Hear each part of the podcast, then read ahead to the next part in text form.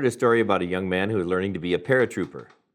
Before his first jump, he was given these instructions Jump when you are told, count to 10, pull your ripcord.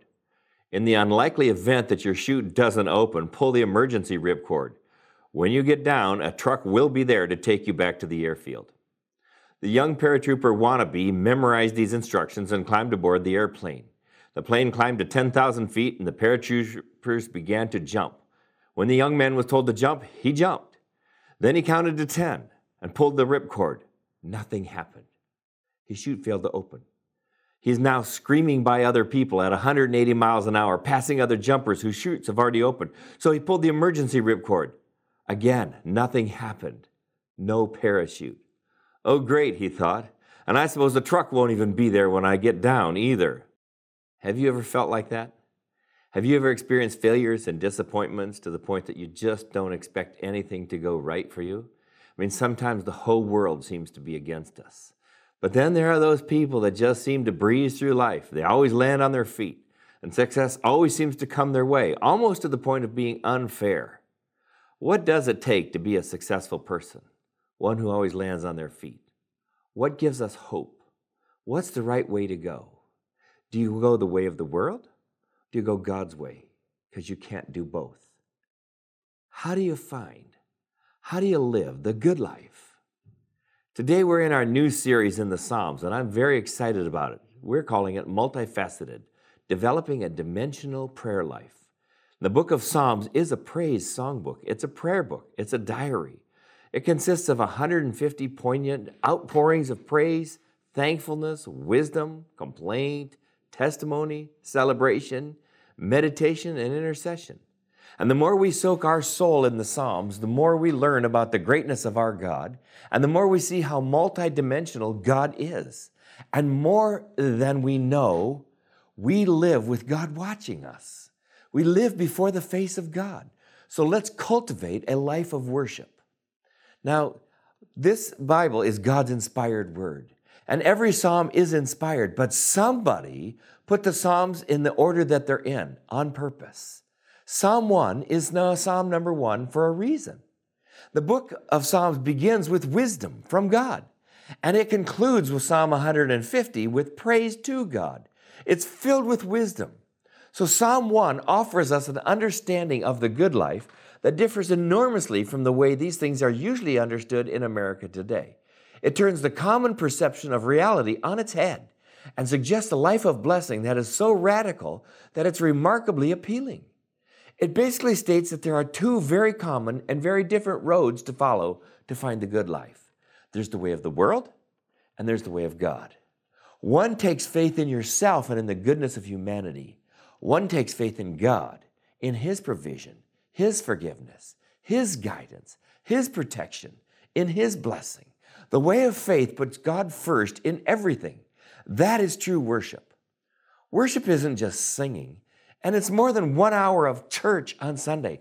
Worship is living an entire lifestyle that brings glory to God, to put God first, no matter the circumstance and no matter where we are. So let me read it to us Psalm 1 Blessed is the man who walks not in the counsel of the wicked, nor stands in the way of sinners, nor sits in the seat of scoffers, but his delight is in the law of the Lord. And on his law he meditates day and night. He is like a tree planted by streams of water that yield its fruit in its season, and its leaf does not wither. In all that he does, he prospers. The wicked are not so, but are like chaff that the wind drives away. Therefore, the wicked will not stand in the judgment, nor sinners in the congregation of the righteous. For the Lord knows the way of the righteous, but the way of the wicked will perish. Look how this psalm begins Blessed is the man, or blessed is the woman I mean, here's the truth God wants to bless us. And the leading thought here is that the fully devoted follower of God is blessed by God. God is the one who blesses people who do not walk in the counsel of the wicked, who refuse evil advice. It is in God's law that this person finds their delight. It's the sound of God's voice and through God's direction that this person finds happiness. In short, the understanding of how this life works in this first psalm is thoroughly God centered. Isn't this so opposite to the way we often think?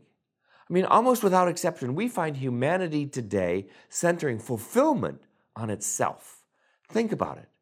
To have a good time in our society almost always means to go out and enjoy yourself. Not enjoy God, enjoy yourself. Not others, but yourself. We could be extremely self centered, can't we? In the Psalms, true satisfaction involves not enjoying oneself, but taking delight in a real and living relationship with God. That's the secret of lasting Christian joy. This is so important. So please listen. The goal of the Christian life is not to enjoy yourself. The goal of the Christian life is to enjoy God. In Psalm 1, we have a plea for deeper, more solid, more productive walk with God. The person who has a close walk with God is called blessed. So, how can we make the most of our walk with God? How do we cultivate a life of worship? Number one, we must be distinct from the world.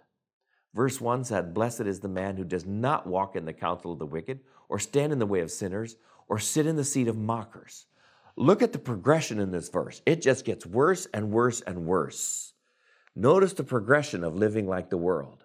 First, you walk in the counsel of the wicked. Walking speaks of direction, where we're going. Where do you turn for input, for advice? Oh, not just on Sunday morning for an hour. I'm talking about all week long as we walk through life. What counsel do you get each day? We receive input from the internet, from TV, from print media, from friends, from family, talk shows, on and on and on. And a lot of it is ungodly counsel. Don't go that direction. A person separated from the world will not walk in the counsel of the wicked. We must not live our lives like the rest of the world. The word wicked is the Hebrew word rasha. Its root idea is to be loose or unstable. This word carries two ideas. First, it means to be loose with morals. It also means loose from God, without Him as an anchor or controlling device. It refers to those who are controlled by their own desires, emotions, and flesh, rather than by the Word of God and the Holy Spirit. We are to avoid counsel from those who do not have God as an anchor. Psalm 1 is about wisdom from God. The wisdom of God will affect your walk with God. The wisdom of God will affect your walk with God. Do you walk in the counsel of the wicked? Check out your influencers. Now, there's no guilt trips here, but how much time did you spend in God's Word this past week versus playing your favorite game or online activities? Do you know teens all around the world are enjoying an app called TikTok? It's a little one minute video on any topic, ranging from edifying to despicable. In the last two years, there have been more than 8 billion downloads of TikTok. There are greater than 8 million active users. In fact, some teens are spending more than eight hours a day on TikTok. Hey, what'd you do with your COVID summer? Oh, TikTok. What do you give yourself to? The way of the world is to walk in the counsel of the wicked. Then the psalmist says, or standing in the way of sinners.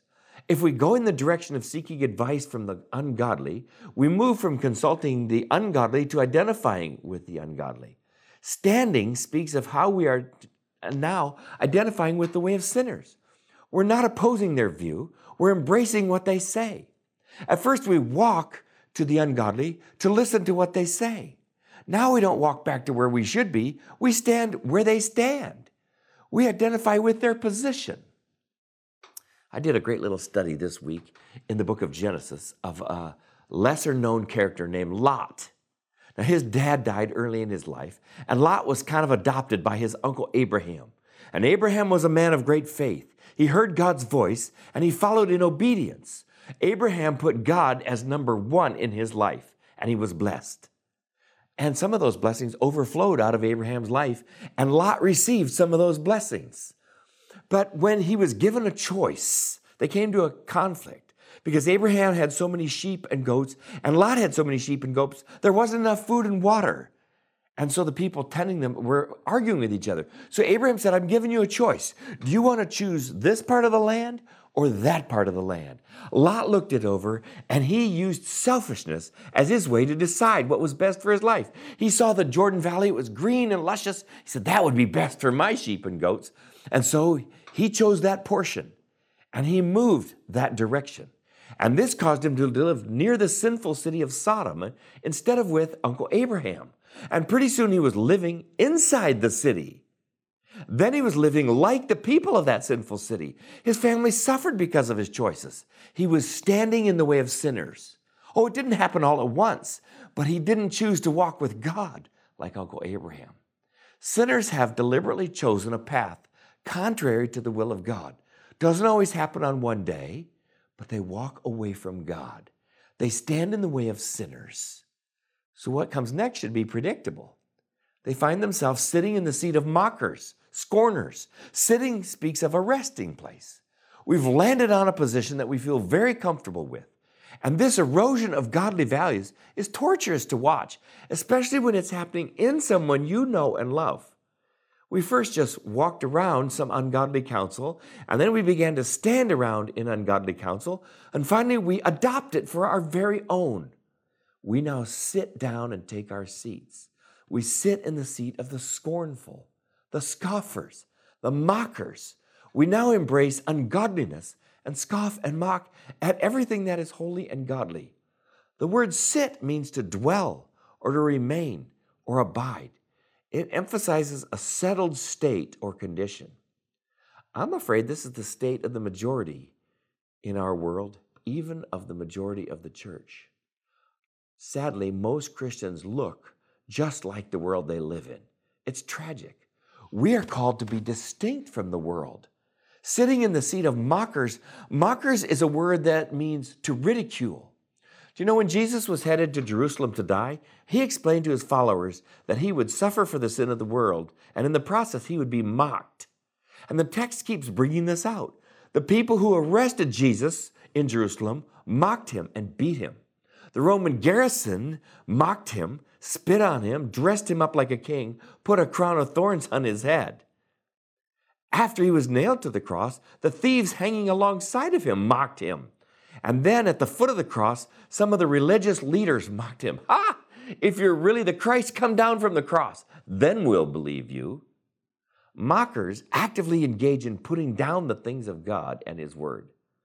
How do people mock at the Word of God? First, by blatant ridicule or rejection of the truth in God's Word. But then, by listening to the Word being proclaimed and then ignore it. In a sense, we mock the Word when we fail to obey it nor align our lives by it. 1 John 2 15 to 17 says, Do not love the world or the things in the world. If anyone loves the world, the love of the Father is not in him. For all that is in the world, the desires of the flesh, the desires of the eyes, the pride of life is not from the Father, it's from the world. And the world is passing away along with all its desires, but whoever does the will of God abides forever. If we want God's blessing, there is a point where we must be distinct from the world. Do you know when a believer is in communication with God, there is peace, there's hope, there is joy in their heart, there is a confidence that God is in charge of the world and He is directing their life, even when things are tough. But when a believer chooses to sin, that communication with God is interrupted. And the more we walk, the more we stand, the more we sit in sin, we're less hungry for God's word. We're less hungry for relationships with God's people, and our love grows cold. We don't like the dissonance in our heart between what God's Spirit says in our heart and what I really want to do. They're in tension with each other.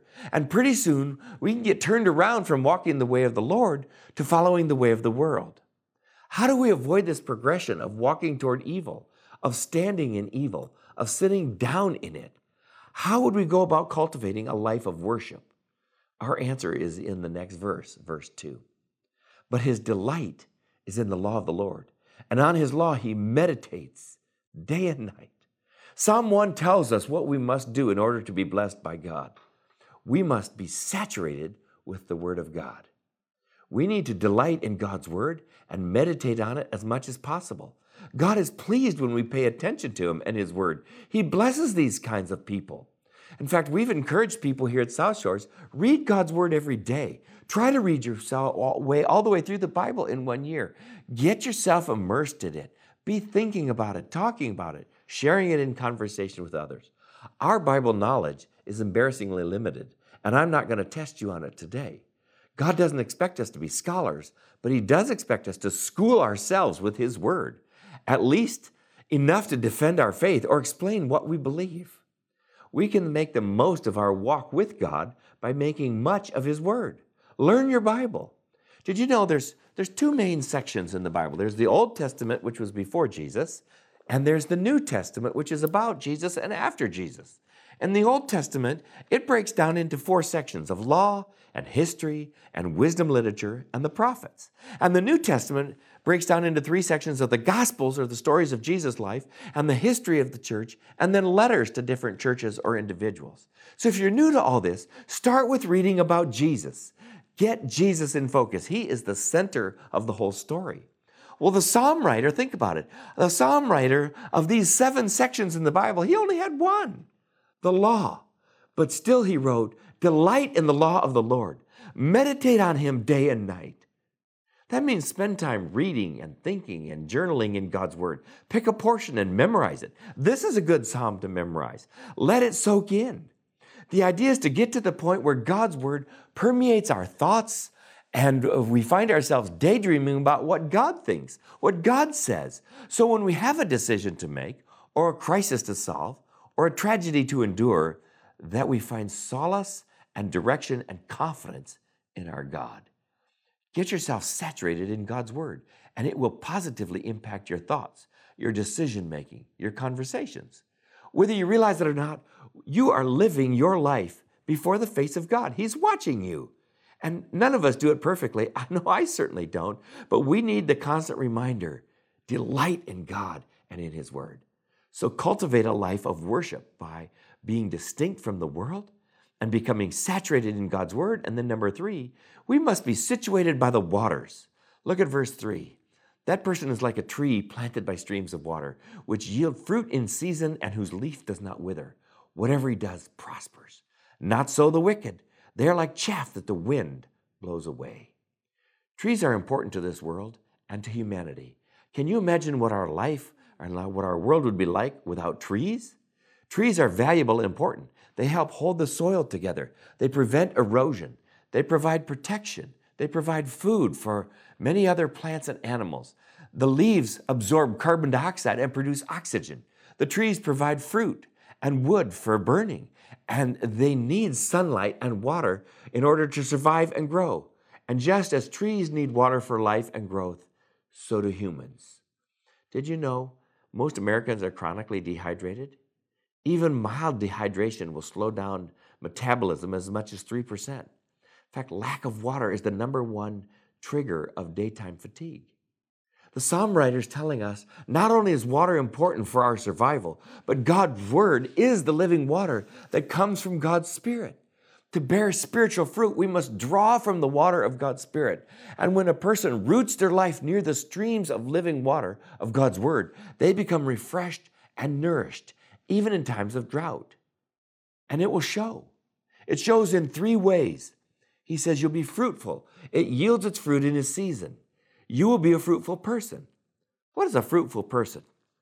Well, here's how Pastor John Piper described them they are refreshing and nourishing to be around. You go away from them fed, you go away strengthened, you go, away with your taste for spiritual things awakened. Their words are healing and convicting and encouraging and deepening and enlightening. Be around them is like a meal. So be fruitful, be durable. The psalmist said, whose leaf does not wither. The hot winds may blow and the rain may fail to fall, but this person is planted by the rivers of water. He's planted in God's word. And while other people are withering away, he remains nourished, strong, and vibrant in faith. Regardless of which way the winds blow, He's planted in the Word. He delights and meditates in the Word day and night. He's durable. He's also prosperous. Psalmist said, whatever he does prospers. Does that mean if you delight in God's Word and meditate in God's Word, you'll be like a tree? You will prosper? Yes. I mean, sometimes it looks like the wicked are the ones who are filthy rich and having all the good times and living on easy street. The good person is the one who's suffering. Keep reading God's Word. Psalm 73, verse 16 and 17 says, But when I thought how to understand this, it seemed to me a wearisome task until I went into the sanctuary of God, and then I discerned their end. God gave the writer some insight. You haven't seen the end of their story, not yet. You don't know how their story ends. Psalm 1 4 says, The wicked are not so. They are like the chaff that the wind drives away. The chaff is the part around the grain that is useless. And the last four words of the psalm say, The ungodly will perish. Verse 6 For the Lord knows the way of the righteous, but the way of the wicked will perish. Take a look inside yourself today. What are you becoming? Are you like a tree planted by streams of water? Or are you like the chaff that the wind blows away? You might fool people, but what's inside will be revealed in given time. Then take a look ahead how will you be judged? Did you see verse 5? It says, Therefore the wicked will not stand in the judgment, nor sinners in the assembly of the righteous. There is a destiny we will all be a part of. Up ahead, judgment day is coming, and God is the judge. And He doesn't judge on your race or sex or origin or your family. He won't slant in your favor because you were rich or athletic or popular or powerful. God shows no partiality. Martin Luther King Jr. said, and I quote, Judge a man not by the color of his skin, but by the content of his character. And God will judge every person's life on the basis of faith. God has revealed himself and his will in this world. What is your response? On judgment day, the wicked won't be able to stand on their own self righteousness. They won't be able to stand and look God in the eye. They'll have excuses and excuses. But on that day, none of their excuses will stand a few years ago, I was going to take my dad on a mission trip with me to Costa Rica. And the night before we left on the trip, he tripped and fell out my sister's uh, back two steps. He broke his femur on one leg and he broke his kneecap on the other. And he called me to say, I'm so sorry, but I can't go on your mission trip. I broke both my legs. And I said, Well, Dad, I'm sorry you can't go, but your excuses are lame and you don't have a leg to stand on and we laughed together, and he stayed home to get well. So let's take a look ahead. How will you be judged? Verse 6 says, The Lord knows the way of the righteous, but the way of the wicked will perish. Do you see you as one of the wicked or as one of the righteous? More importantly, does God see you as one of the wicked or one of the righteous? Your eternal destiny is determined not by chances, but by choices. And too often we waffle back and forth between the way of the world and the way of the righteous. Pick one. Dr. Eugene Peterson wrote a book on some of the Psalms entitled A Long Obedience in the Same Direction. And if we're constantly doing a spiritual U turn, we're in church on Sunday and we're Christian when we're with our Christian friends, but then we do a U turn and we go the way of the world when we're around the world. If we're constantly doing these back and forth and U turns, we frustrate the process of becoming like that tree firmly planted by the living, giving stream. What does it take to be a successful person? One who always lands on their feet? Cultivate a life of worship. That's what brings glory to God and joy and peace to our own hearts as well. Amen.